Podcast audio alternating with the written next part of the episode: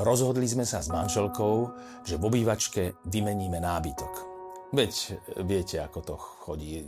Roky letia a to, čo bolo moderné pred 15 rokmi, tie veľké obývačkové steny, sedačka, no už dávno sme to mali vymeniť. Ale čo už, peniaze nerastú na strome. Niečo sme si postupne našetrili, no rozhodli sme sa, že tentokrát naša obývačka bude taká vzdušnejšia, priestrannejšia. Ale prečo vám to všetko rozprávam? Aj tak to vlastne naplánovala moja manželka Lenka a mne stačilo si presadiť iba jednu vec. Takú tú veľkú telku, viete, cez pol steny, aby som mohol pozerať filmy a futbal. Všetko ostatné mi bolo jedno. No a keď sme nakoniec kúpili tých pár nových poličiek a závesnú skrinku a hlavne teda tú telku, bolo treba čím skôr to namontovať.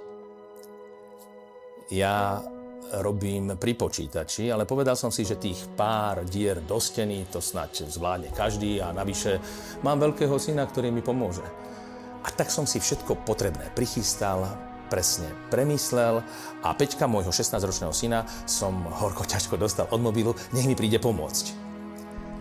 Boli to tri strašné hodiny to som si radšej mohol naozaj zavolať nejakého odborníka alebo firmu.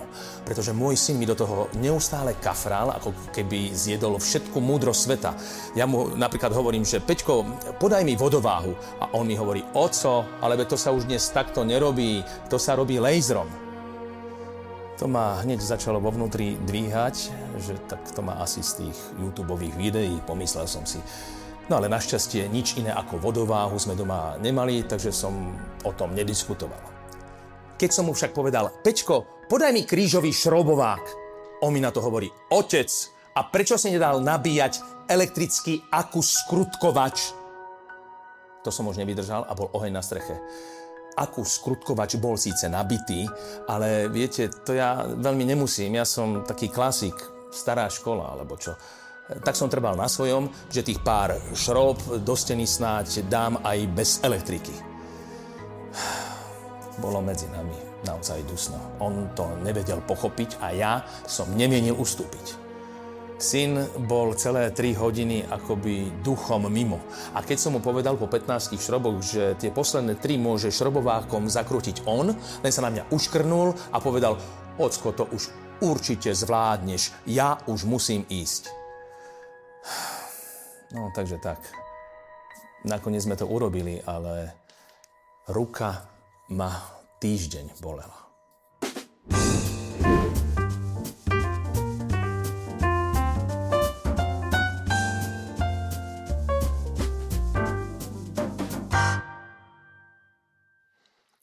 Poznáte to. Zrejme sa aj vám stávajú podobné situácie. Ako zladiť rôzne názory, predstavy o tom, ako alebo čo máme robiť. Ako sa postaviť k rozhovoru v situácii, keď ide aj o vážnejšie témy a narážame na úplne iné postoje. Podobných situácií a rozhovorov môže byť veľa a stoja nás nemálo úsilia. Najmä ak si vnútorne zaumienime, že druhého musíme stoj čo stoj presvedčiť a najviac túžime, aby sa ukázalo, že pravdu máme my. Po prípade z rozhovoru, ktorý podľa nás nejde správnym smerom, rýchlo radšej vycúvame a povieme niečo v zmysle s tebou sa nedá rozprávať. Ideš si stále iba to svoje a rozhovor nervózne ukončíme. Jeden aj druhý spôsob je tak trochu extrém.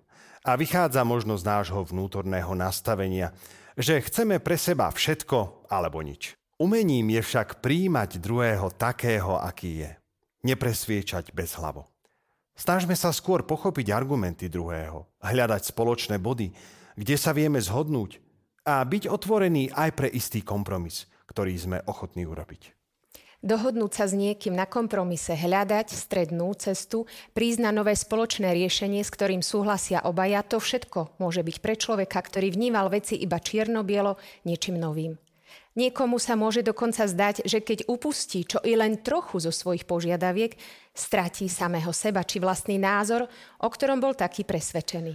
Myslím, že my chlapi vieme byť veľmi tvrdohlaví, pokiaľ ide o presne premyslené plány a pracovné postupy.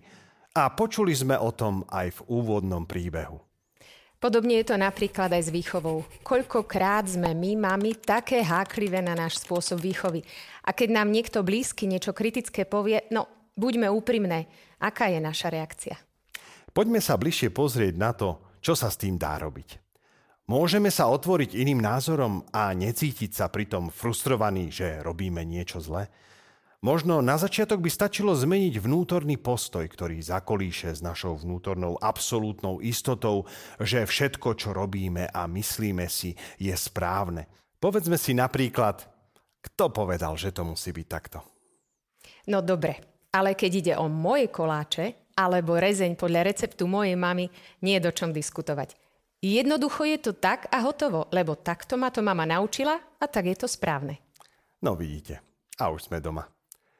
Pozrime sa spolu na to, ako to riešia naši respondenti v ankete. No, kompromis pre mňa nie je úplný že ideál rozhovoru. Keď si poviem slovo kompromis, tak mi napadne, že, no, že ja si uberiem z tohoto a ty si uberieš z tohoto. Kompromisy vnímam v dvoch skupinách. Prvý, prvá skupina je tá, kedy vytvoríme kompromis a všetci sú spokojní, obidve strany. Všetci sú výťazí, ustúpili v niečom, ale v konečnom dôsledku celý projekt ide ďalej a všetko pokračuje ďalej. A tá druhá skupina je tá, ktorá pod e, väčším nátlakom jednej strany je mierne utlačená, tá druhá strana v tom, v tom konflikte je, je vyvýšená a vtedy ten kompromis e, chápem ako nezdravý, ktorý narúša vzťahy. Ja zase tak by som to videl, že kompromis, keď budem pozerať len na seba, tak ten kompromis neurobím ale keď sa pozriem na celok, alebo k čomu, k čomu to bude dobre, že to bude k dobrej veci, tak ten kompromis si myslím, že je dobrý.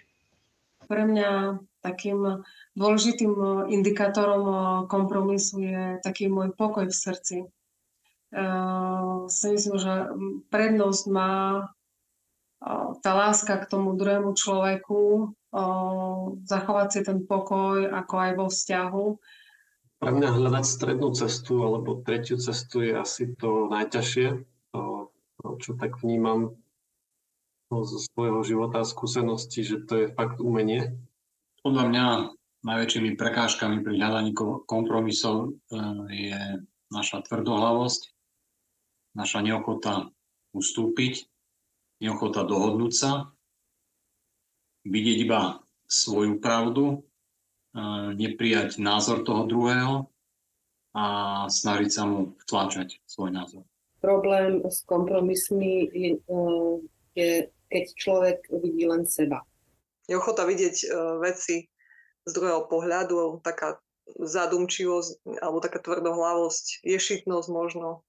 Do ženského sveta si myslím, že veľkým problémom sú aj uh, také očakávania a predstavy, ktoré napríklad ja často mám o danej situácii a, a keď teda prídem do tej konfrontácie a zistím, že, že ten druhý má tiež isté očakávania, ale sú teda úplne iné. Z mojej strany najväčšia prekážka je to vlastne, že nie som ochotná prijať ten názor alebo cítim, že ten druhý nechce zase môj prijať, hej, že také vzájomné nechcenie, neochota. Veríme, že aj vy doma pri televíznych obrazovkách by ste vedeli popísať viacero situácií, keď bolo pre vás ťažké nájsť kompromis v rozhovore s niekým. Zároveň však veríme, že máte aj veľa pozitívnych skúseností. Možno by ste tu mohli stáť na našom mieste vy a povedať nám pár rád do života. Nám osobne veľmi pomáha, keď sa dokážeme spochybniť. Ak mám pred sebou človeka, ktorý mi povie, že niečo môžem robiť inak, Prvé, čo urobím, je, že sa snažím nezablokovať a nebrať jeho slová ako útok. Snažím sa uveriť, že to robí v dobrej vôli, že mi nechce zle. Hovorím samozrejme o ľuďoch, ktorých poznám, s ktorými sa stretávam, veď častokrát nám nejakú kritiku povedia práve tí, ktorí nás majú radi. Ak mi dobrá kamarátka povie, že mi sukňa nesedí, nebudem sa urážať. Hoci mi to možno nie je príjemné, chcem veriť tomu, že jej skutočne na mne záleží a tak si dám poradiť. Spomínali sme už, že pomôcť nám môže aj v duchu vyslovená veta. A kto povedal, že to musí byť práve takto? Takýmto postojom sa vlastne otvoríme novým obzorom, akoby dvihneme zrak vyššie, aby sme videli ďalej ako len do svojho dvora. Ponúkame vám pár princípov, ktoré pomohli aj nám v dialógu a pri hľadaní kompromisu či zlatej strednej cesty. Snažme sa pochopiť pohľad druhej strany a vžiť sa do jej pocitov. Pýtajme sa na dôvody, prečo tak hovorí a pozorne ho počúvajme bez odsudzovania. Buďme otvorení novým informáciám a perspektívam. Prehodnocujme svoje názory na základe nových poznatkov. Doceniť názor iného človeka a jeho právo na názor je kľúčom k úspešnému hľadaniu kompromisu. Zároveň mu vytvorme priestor na vyjadrenie jeho názorov bez toho, aby sme ho prerušovali.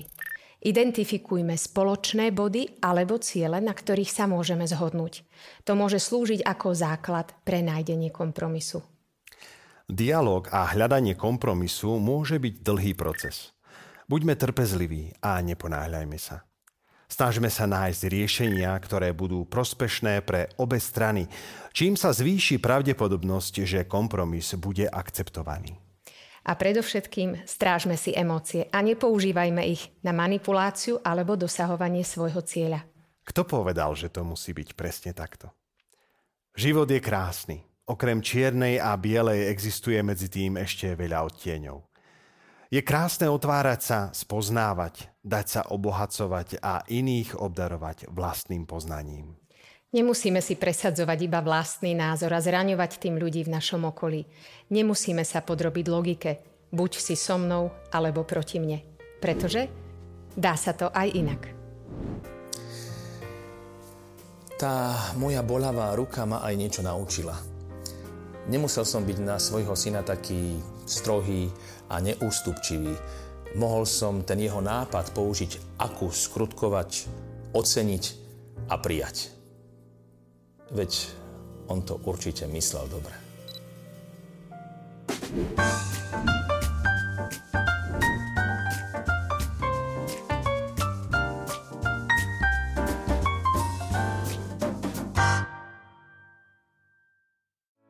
Vypočujte si aj ďalšie zaujímavé podcasty. TV Lux nájdete na deviatich samostatných kanáloch, kde na vás čakajú relácie s pápežom Františkom, kázne, modlitby, prednášky, biblické podcasty, rozhovory, inšpiratívne epizódy na pár minút, svedectvá či podcasty určené pre deti.